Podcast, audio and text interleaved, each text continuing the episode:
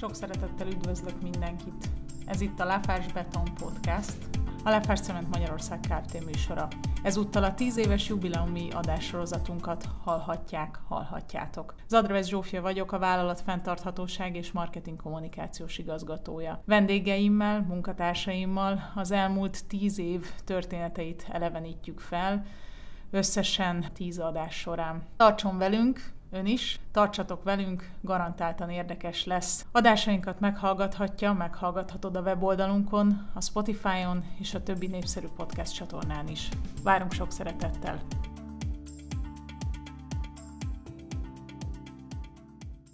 Tíz éves lett a Királyegyházi Lefárt Cement Magyarország Kft. Ebből az apropóval beszélgettünk Hoffman Tamás ügyvezetővel. Talán induljunk onnan, hogy hogyan is jött a beton az életedbe. Szervusz, és köszöntöm a hallgatókat. Hát ez egy nagyon érdekes kérdés, mert derültékből a villámcsapásként jött egyszer a hívás, hogy itt Királyházán egy cementgyár épül, és új kollégákat keresnek. Én egy teljesen más iparágban dolgoztam az elektronikai iparban, egy nagy pécsi elektronikai összeszerelő cégnél, és ö, első körben nem éreztem, hogy mi keresni valom lenne nekem ebbe az iparágba, hiszen akkor az olyan lassú és olyan, olyan távolinak tűnt ez az egész, egy ilyen lassú folyamnak, onnan a, a, a vadvízi elektronikai iparból tekintve, és, és gondoltam, hogy megpróbálom azért megnézni, hogy milyen kihívásokat talál az ember itt a cement, illetve betoniparba, és az a helyzet, hogy magam is csodálkozom, hogy ez ilyen ilyen hosszan magával ragadt, tehát most már utólag nem csodálkozom, mert értem, de hogy azon csodálkozom, hogy a tíz év az ilyen gyorsan elrepült, és, és hogy most itt beszélgethetünk a, a cementgyár tíz éves szülinapja kapcsán, mert,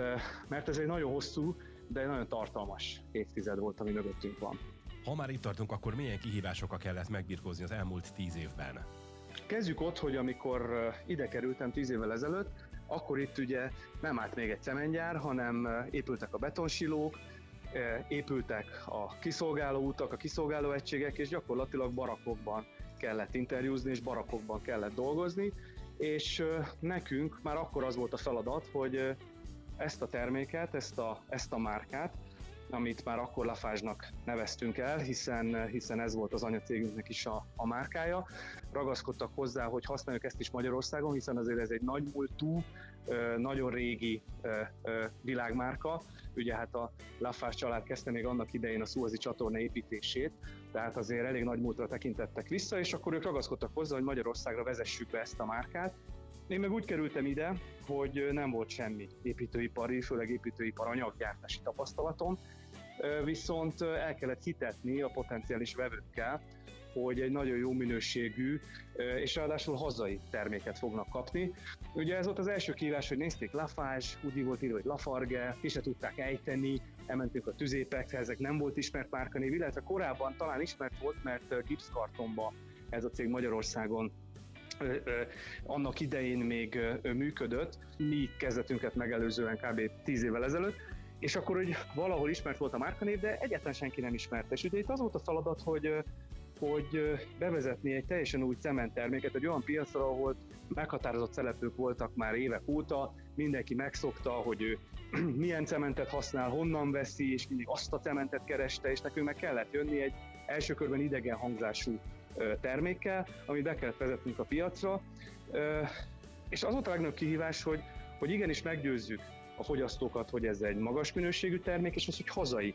És, és ez sikerült is, hát a termék ugye magát eladta, tehát a minőségről nem nagyon kellett aztán meggyőznünk senkit se, hiszen amik, aki először elkezdte használni annak idején, az azonnal tapasztalta, hogy, hogy mivel áll szembe, hiszen azért ez mégiscsak a világ egyik legmodernebb cementgyára, még most is, és főleg 10 évvel ezelőtt is főleg az volt, tehát hogy a, a technológiai különbség az egyből kiütközött.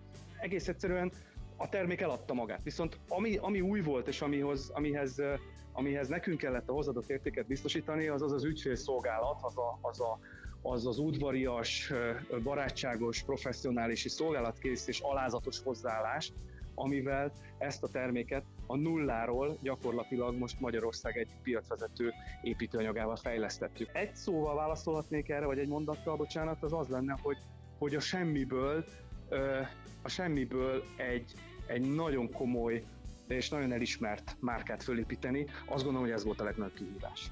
Nyugodtan ki lehet jelenteni, szakmailag sikeres volt az elmúlt tíz év. A csúcson vagytok, hova tovább?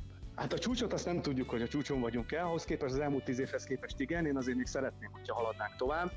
Egy nagyon nagy kihívás előtt áll az iparág, méghozzá amiről sokat beszélünk, az pedig a, a klímaváltozás, illetve annak a hatásainak a megfékezése.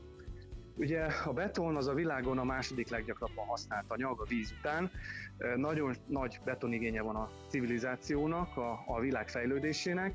Mi itt egy olyan anyagot gyártunk, ami a világ globális trendjeinek a kiszolgálásához kell, tehát az urbanizációhoz, a népesedéshez, a fenntartható építészethez, hogy olyan épületeket csináljunk, ami ellenáll az időjárásnak, az időnek, a kémiai hatásoknak, tehát hogy, hogy tudjanak a városok fölfelé is nőni, ne csak széltébe, hogy, tudjanak, hogy tudjunk tényleg olyan megbízható épületeket, olyan infrastruktúrális létesítményeket, mint hidakat, vagy kórházakat, iskolákat, autópályákat építeni, amik ugye kiállják az idő próbáját.